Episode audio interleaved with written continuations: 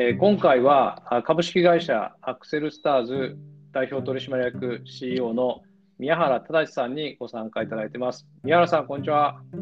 ろしくお願いします。よろしくお願いします。宮原さんとは、もうかれこれ結構長い付き合いになりますね。お互い 20, 20代の時からあの、ね、知り合ってですよね。で、確か新橋のそのまんまっていうその頃あった居酒屋で、えー、知り合ってで高知出身のねお母さんって呼ばれてるあのおかみさんがいてあの、はい、その方を中心にねいろんな方の輪ができててそこでお知り合いになりましたよね。そうですねあの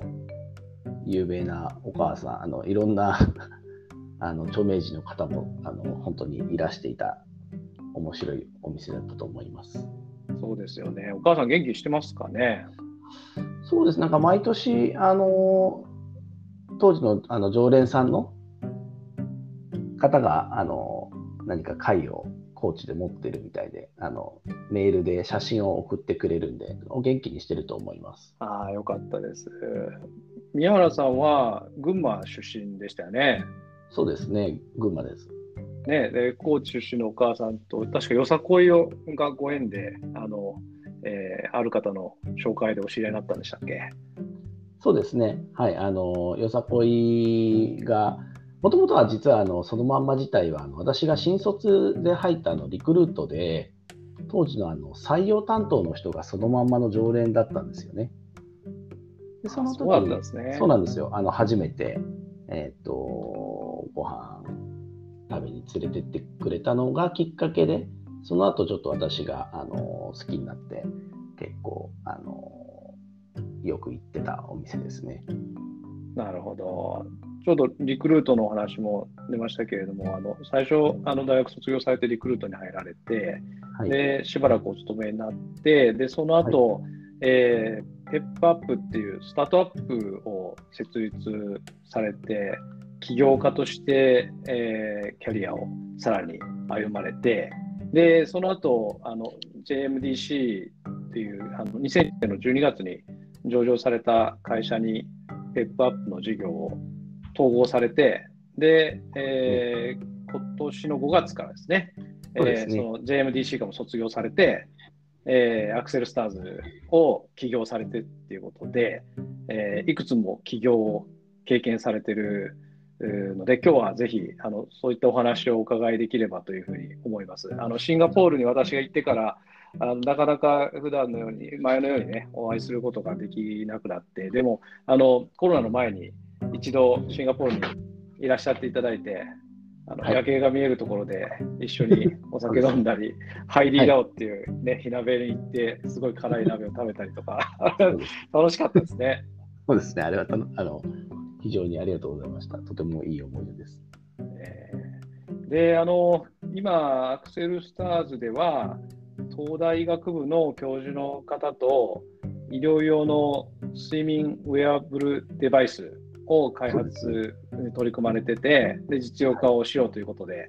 えー、やられてるというふうにお伺いしてますけれども、あのどんなことを具体的にされてるか、少し教えていただいてもよろしいでしょうか？はい。あのー、今のアクセルスターズという会社は、あの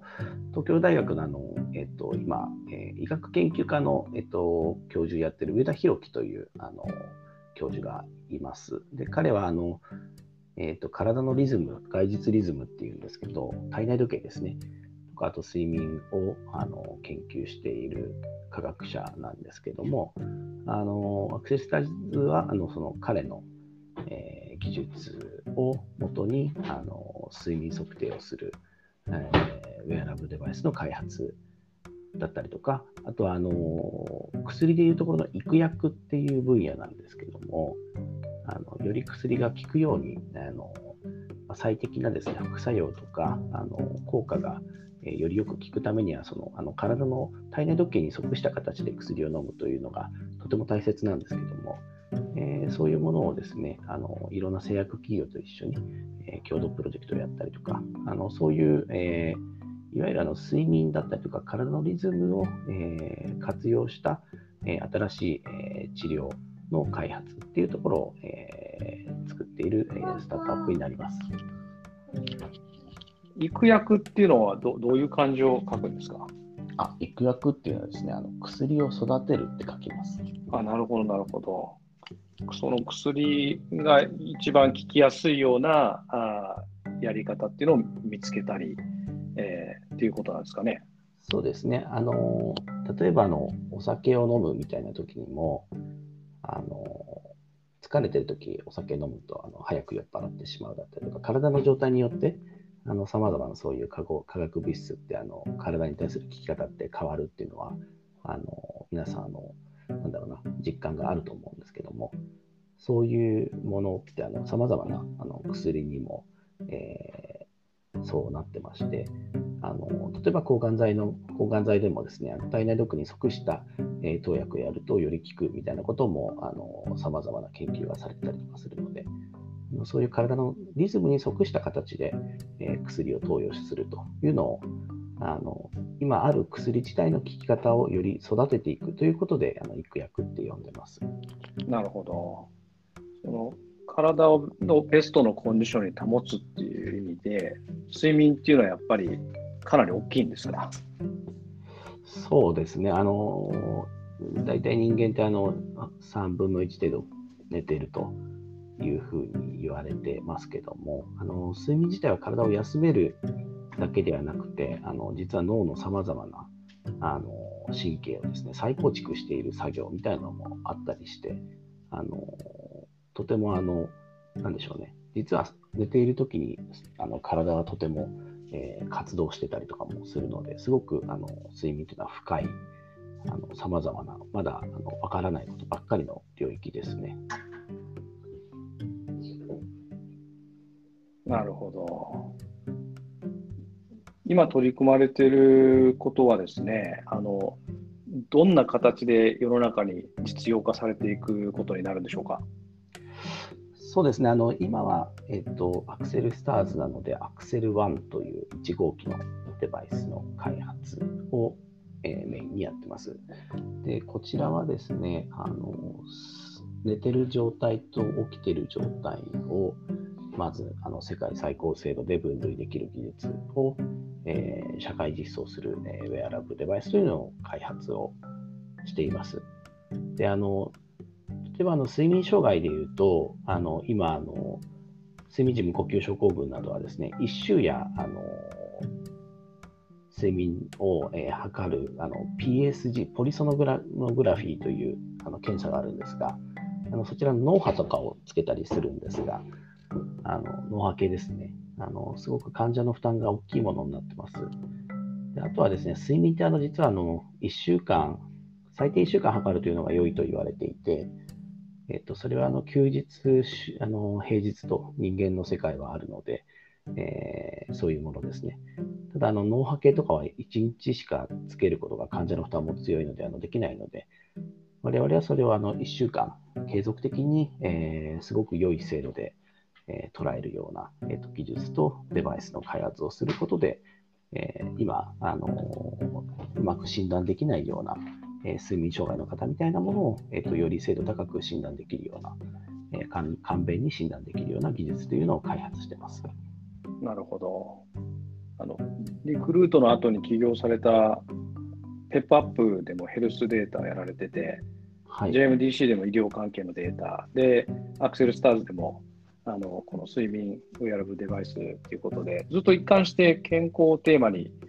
取り組まれてますけれども、これど、うしてそういったフォーカスに宮原さんの企業っていうのはですね、あのはい、健康っていうのはあの非常に興味深い領域です。であの予防医療というものも全然こう違うんですよね。で、あの、リクルート入ったきっかけはですね、あの、まあ、人間を科学して、えー、ビジネスをやっていきたいと。リクルートですごくあのマーケティングの科学的なメソッドっていうのをすごく大切にしている会社なんですけど、あのそれってあの実はヘルスケアの分野にも大きく通ずるものがあって、あの体の状態っていうのが悪くないときはですね、よりあのマーケティングな的なアプローチというのが大切だったりとかしますし、あの人ってあの病気になる手前っていうのはですね、あの自分を治そうとしないとかですね、人をこう、えー、観察してマーケティングをしていくということがすごく大切になったりします。なので、あのヘルスケアはあの自分のもともとの興味っていうものが非常に生きるあの分野だったので、あのすごく面白いなというので、あのなんでしょうね、あのヘルスケアの分野にこう移ってからすごくあのハマってるというか、あの興味もうあの尽きない領域なので、ずっとやってやり続けてるっていう感じになりますかね。なるほどね。そういう意味では、あのもうすでにこう問題が起こってそれを直しに行くっていうよりも、その人が欲しがってる何かとか、今から必要になるんじゃないかっていう何かをこう見つけて働きかけるっていうところでは、リクルートでやられたことと、あのこのヘルスデータをあの元に、その人の体が調子悪くなり始めてるんじゃないかなとか、これが必要なんじゃないかなっていうのを見つけて働きかけていくっていうのは、そこに共通点があるっていうことなんですかね。そうですねあの人を観察して、うん、人が欲しいものを提供するだったりとか、そういうところにあの大きく共通点があると思いますね。なるほど。いやあの20代の時にお知り合いになってから、本当に宮原さんもずっと元気で、あの起業もですね繰り返しやられててあのどどっからそういう形での事業欲って言いますかあのこれやりたいっていう気持ちがあのふつふつと生まれてくるのかなっていうのは一度お伺いしたいと思ってたんですけれどもあのどこら辺から出てくるんでしょうかね。そうですねあの自分の中の事業欲っていうのは結構まあ2つあると思ってて1つは興味ですよね。であともう1つはやっぱりあのまあなんでしょうなるべくえーと、次の世代に良い世の中を残したいなっていう気持ちがあるっていうことですかね。で、そこの2つを結構真面目に自分はあの捉えていて、で、その2つが結構自分の根本的なモチベーションだったりするので、あの事業欲っていうのは結構尽きないなっていうのを正直感じてますかね。なるほど。起業してこう事業を運営してて、これは面白いなって思うタイミングって、例えばどういう瞬間があります？そうですねあの、そこも何個か観点が自分はあると思うんですけど、一つはあの、えっと、誰も突き止めてないようなあの因果関係が分かるだったりとか、あのメソッドを開発できるみたいなところが自分はあのすごく実は興味を湧く分野ですね。今もそうなんですけど、あの誰もやってないような技術で、えー、世界最高精度で睡眠を捉えるというものをやる。でそのえー、そこにすごくあの